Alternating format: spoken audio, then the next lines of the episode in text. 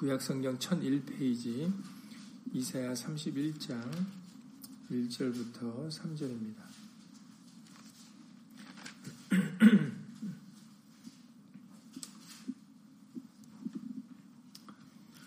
다 함께 1절부터 3절 예수님을 읽겠습니다. 도움을 구하러 애굽으로 내려가는 자들은 화 있을 진저 그들은 말을 의뢰하며 병거의 많음과 마병의 심히 강함을 의지하고 이스라엘의 거룩하신 자를 악무치 아니하며 여호와를 구하지 아니하거니와 여호와께서도 지혜로우신즉 재앙을 내리실 것이라 그 말을 변치 아니하시고 일어나사 악행하는 자의 집을 치시며 행악을 돕는 자를 치시리니 애굽은 사람이요 신이 아니며 그 말들은 육체요 영이 아니니라 여호와께서 그 손을 드시면 돕는 자도 넘어지며 도움을 받는 자도 엎드러져서 다 함께 멸망하리라. 아멘. 말씀에 앞서서 잠시 먼저 예수 이름으로 기도드리시겠습니다. 오늘도 이 광야 같은 세상을 살아가는 우리들에게 예수의 말씀으로 믿음을 허락하여 주시옵기를 예수 이름으로 간절히 기도를 드리옵나이다. 우리의 믿음이 너무나도 부족합니다. 예수 이름으로 도와주시옵소서. 예수 이름으로 말씀을 들려주심으로 우리에게 믿음의 믿음을 더하여 주셔서 우리로 하여금 이 전쟁터와 같은 이 세상에서 예수를 믿는 믿음으로 이기며 승리하며 살아가는 귀한 예수님의 자녀들 다 될 수 있도록 예수 이름으로 도와주시옵소서. 오늘도 예수의 말씀으로 깨우쳐 주실 때 우리들 믿음으로 화합하는 심령들 될 수 있도록 예수 이름으로 도와주시옵시고 우리들뿐만 아니라 함께하지 못한 믿음의 식구들에게도 그리고 인터넷을 통하여 간절한 심령으로 말씀을 사모하는 모든 심령들 위에도 동일한 예수의 말씀의 깨달음과 은혜로서 예수 이름으로 함께하여 주시옵소서 주 예수 그리스도 이름으로 감사하며 기도드렸사옵나이다. 아멘.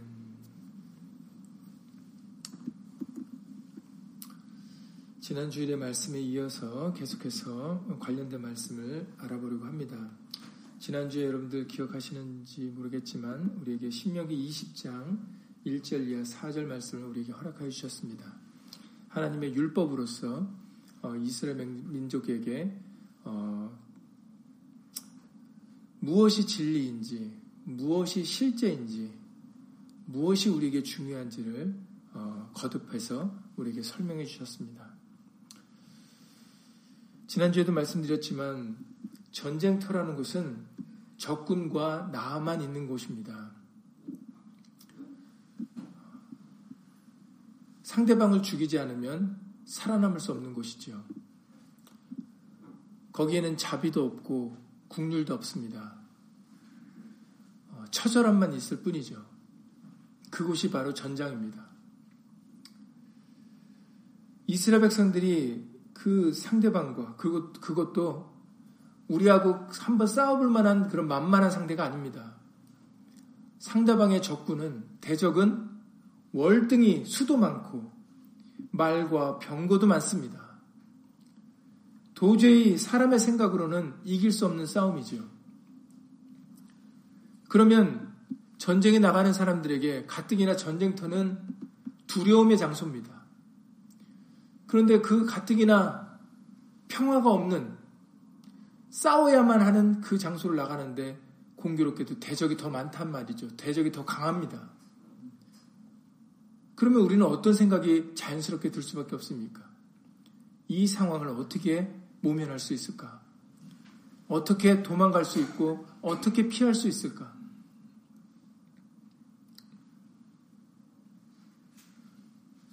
그러나 하나님께서는 말씀하십니다. 그들을 두려워 말라. 애굽 땅에서 너를 인도해 내신 내 하나님 여호와께서 너와 함께 하시느니라라고 말씀하십니다. 항상 성경은 우리들이 잘못 알고 있는 것처럼 무조건 믿습니다라고 가리키지 않습니다. 여러분들이 혹시라도 지금까지 신앙생활 하면서 그냥 믿습니다 하면 다 됩니다라고 들었다면 그것은 잘못된 증거입니다. 어떻게 보면 맞는 말 같지만 그러나 정확한 얘기가 아닙니다. 성경에서는 육하 원칙이 분명합니다. 그렇기 때문에 왜 우리가 두려워하지 말아야 되는지, 왜 우리가 담대해야 되는지, 왜 우리가 견뎌야 되는지, 왜 우리가 사랑해야 되는지, 왜 우리가 오래 참아야 되는지, 성경은 무조건 믿으라 하지 않으십니다. 분명한 이유를 대시고, 그리고 분명한 목적을 대십니다. 그로 인해서 참고 견디고 사랑하라 말씀하셨지, 그냥 우리에게 무조건 믿으라 하고 강요하시는 분이 아니다라는 거죠. 그것은 성경이 아닙니다. 오늘 말씀도 큰 전쟁에 앞서는 그 이스라엘 백성들에게 두려워하지 말라라고 하신 것은 바로 분명한 이유가 있는데 그것은 애굽에서 이미 우리를 인도하신 하나님이 우리와 함께 계시기 때문이다라는 겁니다. 애굽이 어떤 나라입니까? 오늘 말씀도 사람들은 애굽으로 내려가려고 합니다. 지금의 현실을 도피하려고 지금의 이 환란과 두려움을 도피하려고 애굽을 의지하려고 합니다. 그러면 왜 그렇게 하겠습니까? 여러분들 생각해 보시기 바랍니다. 사람들 마음에 애굽이 어떻게 보이기 때문입니까?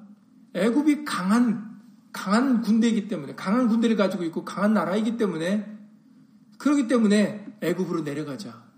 애굽을 의지하자라는 말이 나오는 겁니다. 여러분들도 잘 알다시피 수천 년 세월이 지난 지금에도 애굽의 유물들이 있습니다. 사방 곳곳에 있죠. 한 군데만 있는 게 아닙니다. 미국에도 있고 유럽에도 있고 좀 이름 있는 박물관에 가보시면 그 박물관에 굉장히 많은 부분을 차지하고 있는 게 애굽의 유물입니다. 수천 년이 지난 지금까지도 애굽의 유물은 우리 눈에서 쉽게 접할 수 있는 그런 놀라운 값어치 있는 그리고 얼마나 오늘날도 우리가 그것들을 보면서 느낄 수 있을 정도로 애굽이 얼마나 강한 나라였는지를 우리가 오늘날까지도 수천 년이 지난 지금까지도 우리는 느낄 수가 있습니다.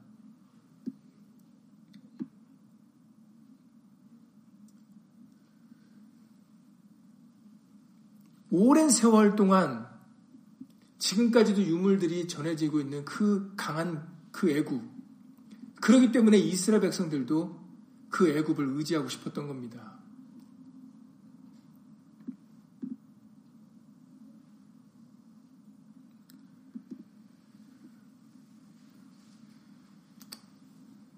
우리는 하나님의 말씀을 우리의 생각보다 앞세워야 됩니다. 그래서 말씀을 들어야 되죠.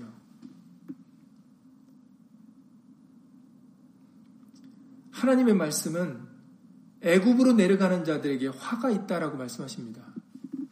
애굽을 의지하는 자에게 화가 있다. 아닌데 오히려 외굽을 애굽을 의지하는 게 지금 우리가 살 길이 아닙니까?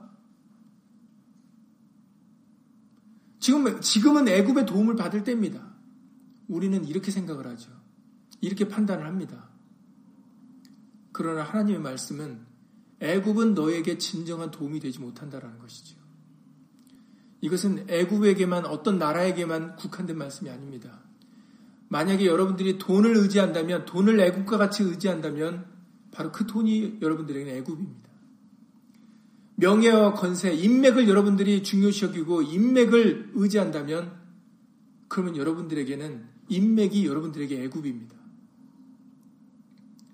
만약에 여러분들이 다른 것들을 의지하고 다른 것들을 도와하는 마음이 있다면 예수님이 아닌 하나님이 아닌 다른 것을 의지하려고 한다면 어떤 지식적이고 학문적이고 이론적인 것을 의지하려고 한다면 그런 것들이 여러분들에게는 애굽입니다.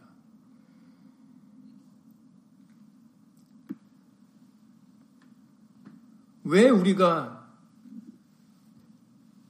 하나님을 믿고 의지해야 되는가? 하나님은 애굽보다도 더 강하신 분이다라는 거예요. 그래서 그것을 이스라엘 백성들이 알리시는 것이 두려워 말라. 애굽 땅에서 너희를 인도하신 분이 하나님이라는 겁니다. 애굽의 그 강하고 크고 그 많은 말과 병거를 가진 그 애굽에서 건지신 분이 그때 한두 명 건지셨습니까? 장정만 60만입니다. 노인과 아이들, 여인들 빼고 청년들만 60만 명이란 그 어마어마한 수를 그 애굽의 강한 군대에서 이끌어내신 분이 바로 하나님이세요. 사실은 하나님은 애국과도 비교할 분이 아닌데 우리가 너무 이해를 못하니까 우리가 너무 무지하니까 애굽이란 나라를 빗대서 지금 말씀을 하시는 겁니다. 하나님은 애굽이란 나라와도 빗대실 분이 아니신데 눈높이 교육입니다. 우리가 하도 못 깨달으니까 그러면 그들이 하도 애굽을 무서워하고 애굽을 애굽을 강한 나라라고 생각하니까 생각해 봐라. 너희가 그렇게 무서워하고 너희가 그렇게 강한 나라라고 생각하는 그 애굽에서도 하나님은 너희 조상들을 이끌어내신 분이다. 지금 말씀을 하시고 계시는 겁니다. 하도 답답하시니까.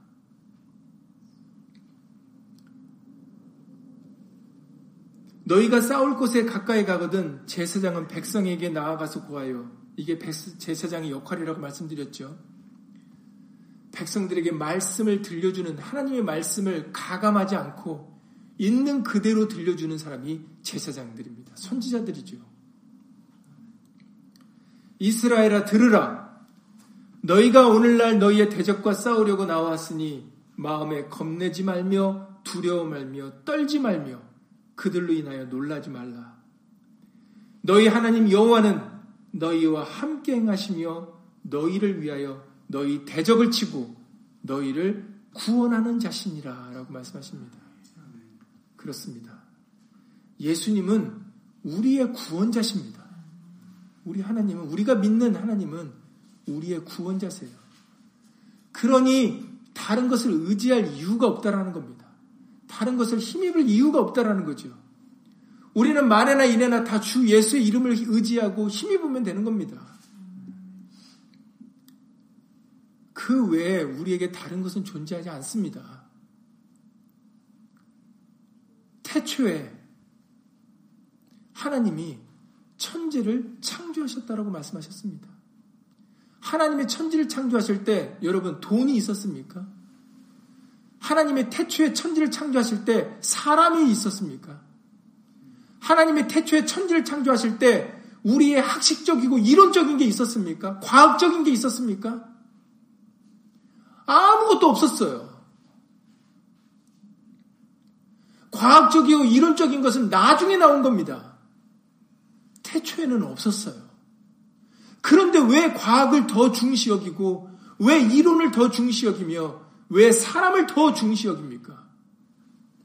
그것들은 근본이 아닌데 그것들은 처음이 아닌데 돈도 그렇습니다. 명예도 그렇죠. 권력도 그렇습니다. 그 어떤 것도 우리가 좋아하는 그 어떤 것도 처음부터 있었던 게 아닙니다. 처음에는 아무것도 없었어요. 처음에 유일하게 있었던 것이 있었는데 바로 요한복음 1장 1절에 말씀이 계시니라.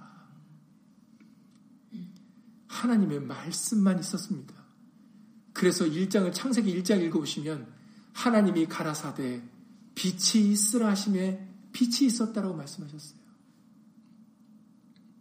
하나님이 가라사대. 태초에 아무것도 없었을 때 하나님의 말씀만이 있었고 그 말씀으로 이 세상 만물이 지어졌습니다. 그리고 그 말씀이 육신으로 되어 오신 분이 예수 그리스도시세요. 예수님이 알파십니다. 그리고 예수님이 오메가십니다. 처음과 나중, 처음과 시작과 끝이 예수님이시라고 계시록 22장에서 밝히셨어요. 오직 예수님밖에 원래 없었던 겁니다. 그러니 우리가 착각하고 미혹당하지 말아야 돼요. 이 세상의 것에. 우리가 지금 가지고 누리는 것에 우리 마음을 빼앗겨서는 안 됩니다. 그것들은 잠시 잠깐이라고 말씀하셨어요. 그것들은 영원한 게 아닙니다. 그것들은 알파와 오메가가 아니에요. 그런데 마귀의 우리 모두가 다 지금 마귀의 미혹에 빠진 겁니다. 그게 전부인 줄 알고, 그게 다한 줄 알고, 그게 중요한 줄 알고 지금 우리는 미혹당하고 있는 거예요. 전체가 다. 왜냐하면 이 마귀는 스케일이 큽니다. 우리가 지난주에도 확인했지만 계시록 13장에 지지난주에 마귀 옛뱀은 사단이라고 하는 그 사람은 그 존재는 온 천하를 꿰는 자라고 계시록 13장에서 말씀하셨어요. 한두 사람을 꿰는 영이 아닙니다. 옛뱀, 마귀, 사단이라고 하는 이 존재는 온 천하를 꿰는 자예요. 그러니 온 천하 만물이 다 미혹을 당하는 겁니다. 천하 사람들이. 여기서 우리가 미혹되지 않고 살아남아서 예수님의 구원을 얻게 얻으려면 올바른 진리만 알아야셔야 됩니다. 진리만 듣고 그 진리만 믿고 진리를 따라야 우리가 구원을 얻을 수 있는 겁니다. 광야에는 길이 없어요. 그러니까 사람들마다 자기가 스스로 판단하는 겁니다. 이 길이 맞아. 아니야. 저 길이 맞아. 아니야. 우리는 다시 돌아가야 돼. 광야에는 길이 없기 때문에 저마다 야, 저 별 봐. 저 별이 우리를 인도하는 거예요. 별을 섬깁니다. 아니야. 태양을 봐. 달을 봐. 그래서 1월 성신을 섬기는 사람들이 생기죠.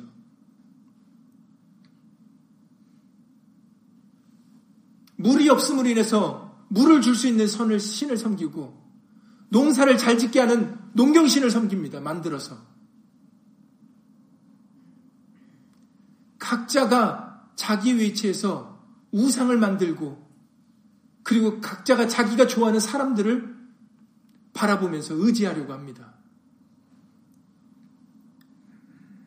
그러나 오늘 말씀에 그것들은 우리에게 진정한 도움이 아니다라는 거죠.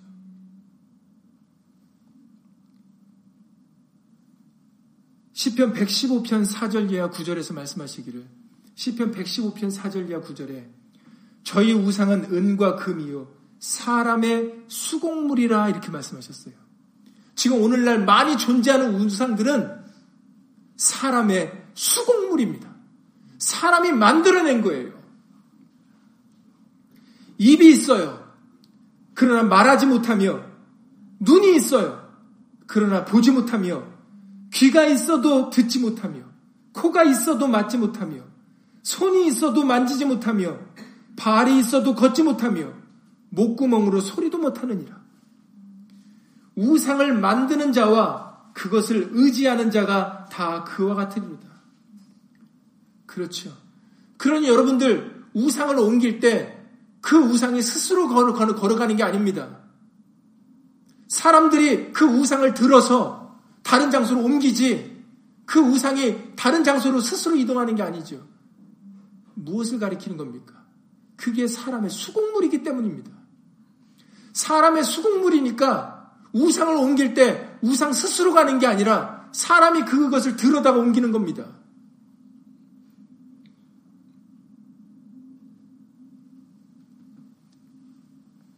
우상을 만드는 자와 그것을 의지하는 자가 다 그와 같을 것이다 라고 말씀하십니다. 오늘 이사의, 이사의 선지자의 외침을 들으시기 바랍니다. 애굽은 사람이요 신이 아니며 이사 31장 오늘 본문의 3절이죠. 애굽은 사람이요 신이 아니며 그 말들은 육체요 영이 아니라 여호와께서 그 손을 드시면 돕는 자도 넘어지며 도움을 받는 자도 엎드러질 것이다. 그러니 애굽을 의지하는 자도 엎드러질 것 멸망할 것이고 애굽도 멸망할 거다라는 겁니다. 이것이 바로 하나님의 진실한 참된 신이신 참된 주제이신 하나님의 말씀이십니다.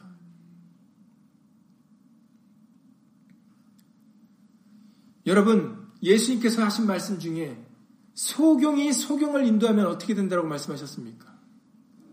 소경이 소경을 인도하면 둘 다 구덩이에 빠진다라고 예수님이 마태복음 15장 14절에서 말씀하셨어요. 마태복음 15장 14절에 그냥 두어라. 저희는 소경이 되어 소경을 인도하는 자로다. 만일 소경이 소경을 인도하면 둘이 다 구덩이에 빠지리라. 그렇습니다. 여러분들이 돈을 의지하고 사람을 의지하고 명예를 의지하고 권세를 의지하잖아요. 그러면 결국은 다 멸망입니다. 권세 좋아하시면 안 됩니다. 지금 좀 자기가 힘이 있으니까 힘주고 살아가고 목소리 높이고 살아가지만 그 권세가 영원합니까?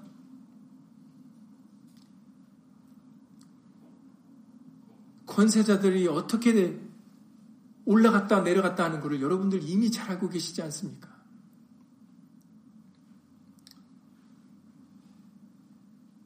다 소경입니다. 우리 모두는 소경이에요. 예수님만이 길이요, 진리요, 생명이 되십니다. 예수님의 음성을 듣고 예수님을 따라야 정말로 우리가 우리에게 삶이 있습니다. 생명, 영생이 있습니다. 오직 예수님만이 선한 목자다라고 요한복음 10장에서 말씀하셨어요. 나머지는 다 강도고 다 도둑이다 그러셨습니다. 예수님만이 양을 위해서 목숨을 바치시는 분이에요. 다른 강도는 절도들은 흉내만 내는 겁니다. 우리를 마치 사랑하는 것처럼, 우리를 마치 위하는 것처럼, 그리고 우리를 마치 대해주는 것처럼 흉내를 내는 거지.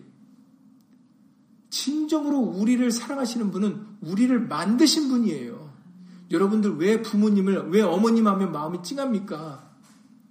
그 어머니가 나를 낳았기 때문이거든요. 그 어머니가 그런 관계가 아니라면, 나를 낳아주시고 길러주신 관계가 아니라면, 남이지, 남이랑 뭐가 다를 바가 있겠습니까? 왜 우리가 어머니, 아버지 했을 때, 왜 부모를 다른 남과 다르게 생각합니까? 왜냐하면 나를 낳아주시고 길러주셨기 때문이죠. 바로 하나님 예수님이 우리를 낳아주신 분입니다. 우리를 낳아주신 분 같이 우리를 사랑하시는 분이 어디 있습니까?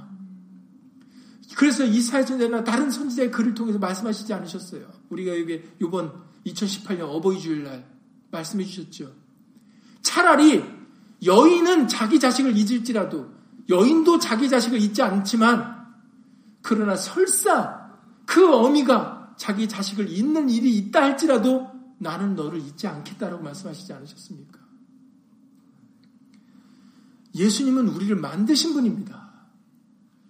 우리를 낳으신 분이, 우리를 만드신 분이 누구보다 더, 얼마나 더 사랑할지는 여러분을 생각해 보시기 바랍니다. 하물며 엄마가 자식도 사랑하는데 우리의 엄마도 죄인입니다. 우리 모두는 죄인이고 연약한 존재들인데도 그런데도 그 자식을 위해서 엄마가 희생하지 않습니까? 참지 않습니까? 수욕과 부끄러움을 견딥니다. 자식을 위해서라면. 힘든 일도 마다하지 않죠. 하물며 죄인인 연약하고 부족한 사람도 그렇게 하는데 그래서 우리에게 알려주신 것이 하물며 너희 아버지일까 보냐라고 말씀하시지 않으셨어요. 악한 자라도 자기 자식에게 좋은 것을 줄줄 줄 알거든. 하물며 하늘에 계신 너희 아버지일까 보냐. 우리가 왜 못 믿습니까? 이것이 안타까운 일입니다. 믿지 못하는 것이.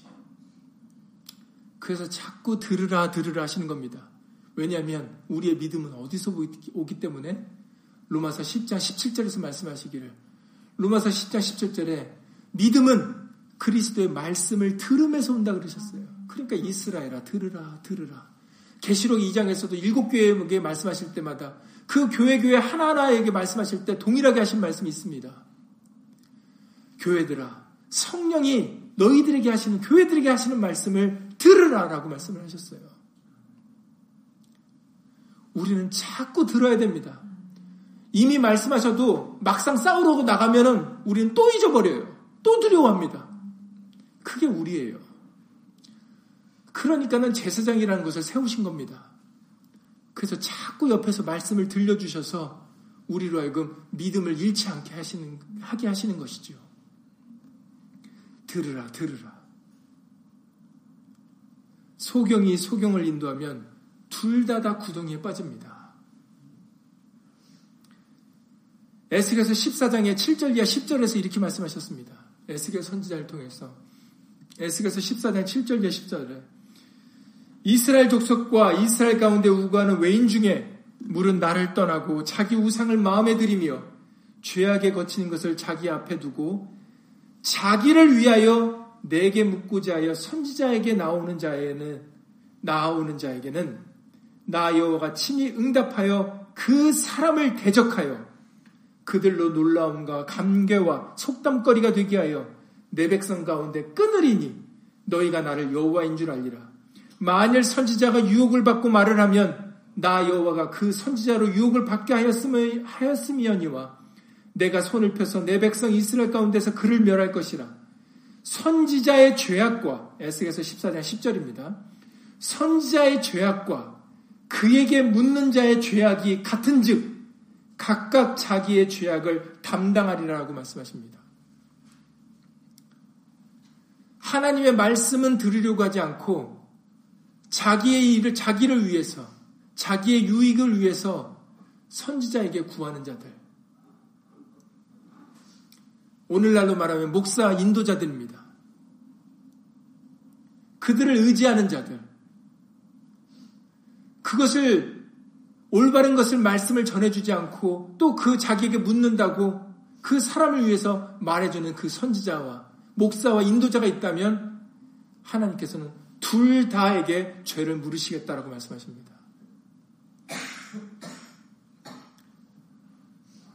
여러분, 우리가 우리를 위하면 안 됩니다. 성경은 말씀하십니다. 원수 갚는 것이 내게 있으니 내가 갚으리라. 로마서 12장의 말씀입니다. 로마서 12장 19절입니다. 내 사랑하는 자들아, 얼마나 우리를 사랑하시면 시작하시는 말씀이 내 사랑하는 자들합니다. 로마서 12장 19절이죠. 내 사랑하는 자들아 너희가 친히 원수를 갚지 말고 진노하심에 맡기라. 기록되었으되 기록되었으되니까는 이거는 하나님의 기록하신 말씀이라는 거죠. 원수 갚는 것이 내게 있으니 내가 갚으리라고 주께서 말씀하시니라. 아멘. 이것이 하나님의 말씀입니다. 다시 말해서 이거는 원수 갚는 것만 생각하지 마시네요. 사람을 위하는 것은 사람을 죽이고 살리는 것은 사람을 건지고 지켜주시는 것은 사람의 몫이 아니다라는 겁니다. 예수님의 몫인 것이지 사람의 몫이 아니다라는 거예요. 사람이 할 수 있는 게 아니다라는 겁니다. 자기 목숨도 못 지키는데 누구를 지켜줍니까, 여러분? 그래서 시편에서도 말씀하십니다. 방백들의 시편 146편 3절 이하 5절에서 시편 146편 3절 이하 5절에 방백들을 의지하지 말며 도울림이 없는 인생도 의지하지 말지니 그 이유는 항상 육하 원칙이지요. 그 이유는 그들도 인생이기 때문에 호흡이 끊어지면 흙으로 돌아가서 당일에 그 도묘가 소멸하리로다. 그 모든 계획과 그 모든 것들이 구제나 이런 모든 사람들이 하는 일들이 그냥 죽어버리면 흙으로 돌아가버리면 그 순간에 다 끝나버린다라는 거예요. 그렇지 않습니까? 아무리 계획을 세운들 예수님도 말씀하셨어요. 천하를 얻은들 네 목숨 하나 잃으면 무슨 소용이 있겠느냐라고 말씀하셨어요. 그렇습니다. 여러분들 천하가 여러분들 것이 무엇입니까? 오늘 당장 그냥 죽어버리면 흙으로 들어가 버리면 그 천하를 얻은 게 무슨 소용이 있습니까? 이것이 하나님의 말씀입니다. 우리 인간은 다 똑같아요. 그냥 하나님이 걷어가시면 그 순간에 우리는 모든 도묘를 소멸해버리는 그냥 당일에 흙으로 돌아가서 그냥 모든 게 끝나버리는 존재가 우리들입니다. 그런데 우리가 누굴 지켜줍니까? 우리가 누구를 보호해주고 우리가 뭘 어떻게 하겠습니까? 우리는 예수님의 말씀대로만 할 뿐입니다. 예수님께서 마음 주시는 대로 우리는 예수 이름의 영광을 위하여 움직일 뿐인 것이지 내가 저 사람에게 뭘 해준다라고 생각하면 안 돼요. 구제를 하는 사람도. 여러분들이 구제를 하는 게 아닙니다. 항상 말씀드리잖아요. 베드로가 나면서부터 안전뱅이를 손으로 잡아 이끌었지만 베드로가 그를 구원한 게 아닙니다. 예수 이름이 나면서부터 안전뱅이를 구원한 거지. 베드로가 그를 손을 잡아서 이끌어서 구원한 게 아니다라고 성경의 사도행전 3장에 기록되어 있지 않습니까? 제자들에게 능력이 있는 게 아니에요. 제자들에게 권세가 있는 게 아닙니다. 그들은 도구일 뿐인 거지. 그들에게, 그들을 통해서 역사하시는 분은 예수님 한 분이십니다. 우리는 사람이 보이는 게 아니라 예수님이 보셔야 돼요. 그런데 다윗과 골리앗에서 싸움에서 이기고 나니까 사람들이 뭐라고 얘기했다고요? 다윗과 골리앗에서 다윗이 어린 다윗이 골리앗을 물리치고 그때 그 싸움에서 블레셋 군대를 엄청 대파해서 이겼습니다. 이스라엘 군대가. 그런데 돌아왔더니 여인들이 나와서 외친다고 하는 얘기가 사울은 천천히요 다윗은 만만이라는 이런 기가 막힌 얘기를 하고 있다는 거죠. 지금 사울과 다윗 얘기를 할 때입니까? 누가 이기게 해주셨는데 벌써 사람들 마음속에 누구 때문에 이겼다고 생각하는 겁니까? 다윗 때문에 이겼다고 하는 거예요. 그러니까 다윗에게 만만을 돌리는 거죠. 그리고 에게 사울은 왕이었는데도 사울은 못했네. 그러니까 사울에게는 청천을 돌립니다. 이게 여러분 합당한 외침입니까? 합당한 일입니까? 그 싸움에서 이기게 하신 것은 다윗이 얘기했듯이 너는 칼과 창으로 내게 나왔지만 나는 만군의 여호와 이름으로 네게 나왔다라고 하는 하나님의 이름 때문에 그 어린 다윗이 이길 수 있었지. 다윗이 돌팔매질을 잘해서 이겼습니까? 그러면 돌팔매질 하는 사람이 다윗밖에 없었겠습니까? 그러면 꼭 돌팔매로만 골리앗을 이겨야 됩니까? 창으로는 안 됩니까? 검으로는 안 됩니까? 돌팔매질을 잘해서 이겼다고 말하는 기가 막힌 사람들도 있습니다. 아니면 운이 지극히 좋아서 어떻게 딱 던졌는데 그게 그냥 급수에 급수에 딱 명중했고 운이 너무 좋아서 운 때문에 이겼다는 사람들도 있어요. 성경에 기록되어 있기를 다윗이 골리앗을 이긴 것은 바로 하나님의 이름을 의지했기 때문이라고 기록되어 있습니다. 3일상 17장 말씀이세요. 전쟁은 하나님께 속한 것인지요.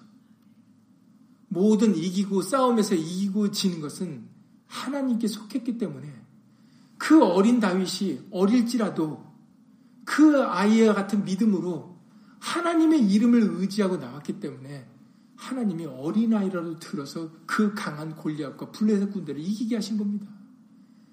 그러니 돌아왔을 때 오직 누구 이름만 나와야 됐습니까? 하나님의 이름이 영광과 찬송을 받아 쓰셨었어야 돼요. 아니 근데 사울은 천천히고 다윗은 만만이란 이 말이 웬 말입니까? 그게 과거의 모습이 아니에요. 우리의 모습입니다. 우리도 누구를 높이고 누구를 낮출까? 우리도 항상 그 생각뿐입니다. 그러니까 맨날 자랑만 하는 거예요. 예수님으로 만족하지 못합니다. 정말 우리를 도와주시고 우리를 이끌어 주시고 건져 주시는 분이 예수님이라는 걸 확실히 믿으면 그러면은 무슨 말이 나갑니까? 나는 한 게 없어. 내가 한 것처럼 보이지만 내가 한 게 아니야. 예수 이름으로 하게 해주신 거야. 예수님이 해주신 거야. 사도행전 3장에 베드로가 자기를 주목하여 바라보는 그 유대인들에게 어찌하여 나를 주목하여 바라보느냐. 내 개인의 경공과 능력으로 이 사람을 고친 게 아니라 그 이 사람이 그 이름을 믿음으로 예수 이름을 믿음으로 나는 예수 이름을 준 것뿐이고 예수 이름을 믿음으로 예수 이름이 이 사람을 완전히 낫게 하였다라는 것이 사도행전 3장 15절 16절 말씀입니다. 우리의 구원은 사도행전 4장 12절에서 말씀해 주셨죠. 천하 인간의 구원을 얻을 만한 다른 이름을 주신 일이 없습니다. 우리에게는 애초부터 다른 게 존재하지 않았어요. 다른 복음도 없고 다른 사람도 없어요. 다른 구원도 없습니다. 다른 길도 없어요. 원래 처음부터 끝까지 우리에게는 오직 예수님만 존재하셨던 겁니다. 그러니 말에나 이래나 다 주 예수의 이름으로 살아가는 것이 지극히 당연한 말씀이에요. 왜냐하면 우리에게는 예수님밖에 안 계시기 때문에 내가 길이요 진리요 생명이니 나로 말미암지 않고는 아버지께로 올 자가 없느니라. 그렇습니다. 예수님 외에는 원래가 없었던 거예요. 많은 것처럼 보이지만 우리에게는 많은 주와 많은 신이 있는 것처럼 보이지만 우리에게는 한 주만 계시는 거예요. 그래서 우리가 예수님을 주 예수라고 부르는 것이지요. 우리에게 많은 신과 많은 주가 있는 게 아닙니다. 우리에게 다른 구원의 방법들이 있는 게 아니에요. 천하 인간의 구원을 얻을 만한 다른 이름을 주신 일이 없습니다. 오직 예수의 이름만이 우리의 구원의 이름입니다. 그러니 말씀하시기를 로마서 10장 13절에 누구든지 우리에게는 한 주만 계시니 로마서 12장 12절 13절이죠. 우리에게는 한 주가 계시니 이제는 누구든지 그게 은혜죠. 누구든지는 모든 사람에게 다 들어가는 겁니다. 똑똑한 사람이든 무식한 사람이든 높은 사람이든 낮은 사람이든 상관없습니다. 누구든지 주의 이름을 부르는 자는 구원을 얻으리라 이렇게 말씀하셨어요. 이것이 이 말씀이 오순절날 성령이 이 땅에 처음으로 강림하셔서 들려주신 요엘서 2장의 말씀이세요. 누구든지 주의 이름을 부르는 자, 예수 이름을 부르는 자는 구원을 얻으리라. 이것이 말세에 우리에게 전해주신 복음입니다. 복된 소식이죠. 누구든지, 누구든지니까 얼마나 감사합니까? 만약 여러분들 거기다 조건을 달아보세요. 우리가 어떻게, 우리 나 같은 사람이 어떻게 구원을 받습니까? 근데 나 같은 사람도, 죄인 중에 괴수인 나 같은 사람도 구원을 받을 수 있게 예수님이 누구든지라고 하셨으니까 이게 얼마나 예수님으로 감사한 일입니까? 뭘 더 바랄 게 있습니까? 뭘 더 원할 게 있어요? 누구든지라고 해주신 것이 얼마나 예수 감사합니까? 나 같은 죄인도 구원해 주시겠다라는데 여러분들 무슨 말을 더 듣기 원하십니까? 내 죄를 탕감해 주시겠다는데 수십억을 진 수백억을 진 나에게 도저히 갚을 수 없는 갚을 능력조차도 없는 부족한 나에게 내가 탕감해 주겠다. 이 말씀 외에 뭐가 뭐가 더 필요합니까, 여러분? 수백 것과도 비교할 수 없는 우리는 내 목숨이 사망인데 죽지 않게 우리의 죄를 탕감해 주시겠다는데 생명을 주시고 영생을 주시겠다는데 도대체 우리가 이게 뭘 뭐가 더 필요합니까? 근데 우리는 아직도 뭐가 부, 많이 부족해서 뭐 주세요? 뭐 주세요? 뭐가 필요합니다. 뭘 원합니다. 왜 이게 안 됩니까? 해결해 주세요. 이미 생명을 주셨는데도 우리는 어리석고 무지하여서 참으로 깨닫지 못해서 우리는 아직도 엉뚱한 생각을 가지고 있다는 거. 지금 오늘 이사의 선지자의처럼 애굽을 의지하겠다. 애굽같이 강한 군대가 어디 있느냐? 애굽으로 내려가자. 정말로 우리를 사랑하시고 우리에게 도움이 되시는 분이 누구신지를 생각지도 못하고 알지도 못하고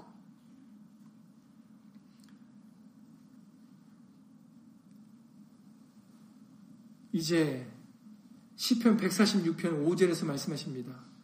시편 146편 5절에 야곱의 하나님으로 자기 도움을 삼으며 여호와 자기 하나님에게 그 소망을 두는 자는 복이 있도다라고 말씀하셨어요. 아멘. 그 사람이 정말 복된 자입니다. 이 세상의 것을 누리는 자가 복된 자가 아니에요. 이 세상에서 잘 나가는 자가 복된 자가 아닙니다. 이 세상에서 많이 가졌다고 복된 자가 아니에요. 성경에서 말씀하십니다. 시편 1편 1절 이하 3절 여러분들 잘 아시는 말씀입니다. 아주 시편의 첫 시작이 복에 관련된 말씀 아닙니까? 복 있는 사람은 여러분들 이 부분을 주목해 보세요. 다시 한번 말씀드립니다. 복 있는 사람은 복을 가진 사람, 복이 있는 사람은 악인의 꾀를 쫓지 아니하며 죄인의 길에 서지 아니하며 오만한 자의 자리에 앉지 아니하고 오직 여호와의 율법을 즐거워하여 그 율법을 주야로 묵상하는 자로다. 저는 시냇가에 심은 나무가 시절을 쫓아 과실을 맺으며 그 잎사귀가 마르지 아니함 같으니 그 행사가 다 형통하리로다. 아기는 그렇지 않으며 오직 바람에 나는 겨와 같도다 라고 말씀하셨어요. 여러분 악인이라고 해서 여기서 악을 도둑질하고 무슨 살인을 하는 그런 악이 아닙니다. 성경에서 악을 규정하실 때 나를 버린 것이 악이다라고 예레미야 2장 19절에서 말씀하셨어요. 그리고 우리가 오늘은 찾아보지 않지만 수요일날 이어져 나가겠지만 여러분들 잘 아시는 남아국 유대의 초다왕 루오보암 아시죠? 솔로몬의 아들입니다. 솔로몬의 그 아들 루오보암 을 통해서 이제 남과 북이 갈라지게 됩니다. 그때 르호보암 왕에 대하여 평가, 평가하신 말씀이 역대하 12장 14절에 기록되어 있는데 르호보암이 마음을 오로지 하여 여호와를 구하지 아니하므로 악을 행하였더라라고 기록되어 있습니다. 하나님을 구하지 않은 게 악입니다. 꼭 이 세상에 도덕적으로 법을 어긴 자들을 악으로 규정하시는 게 아니라 하나님의 말씀을 떠난 하나님의 말씀을 구하지 아니하는 예수님을 의지하지 않는 자가 바로 악을 행하는 자라고 말씀하세요. 예수님을 의지하지 않게 돼서는 결코 잘 될 수 없다라는 겁니다. 바람에 나는 겨와 같도다. 그러나 반대로 예수님을 좋아함으로 사랑함으로 악망함으로 주야로 그 율법을 주야로 묵상하는 자는 저는 시냇가에 심기운 나무와 같아서 시절을 쫓아 과실을 맺으며 그 행사가 다 형통하리로다라고 말씀하셨어요. 결국은 우리는 예수님 때문에 잘 될 것입니다. 그런 여러분들 이 말씀을 들어야 됩니다. 들으라 이스라엘아 들을지어다. 예수 이름으로 우리는 이 말씀을 듣고 믿어야 됩니다.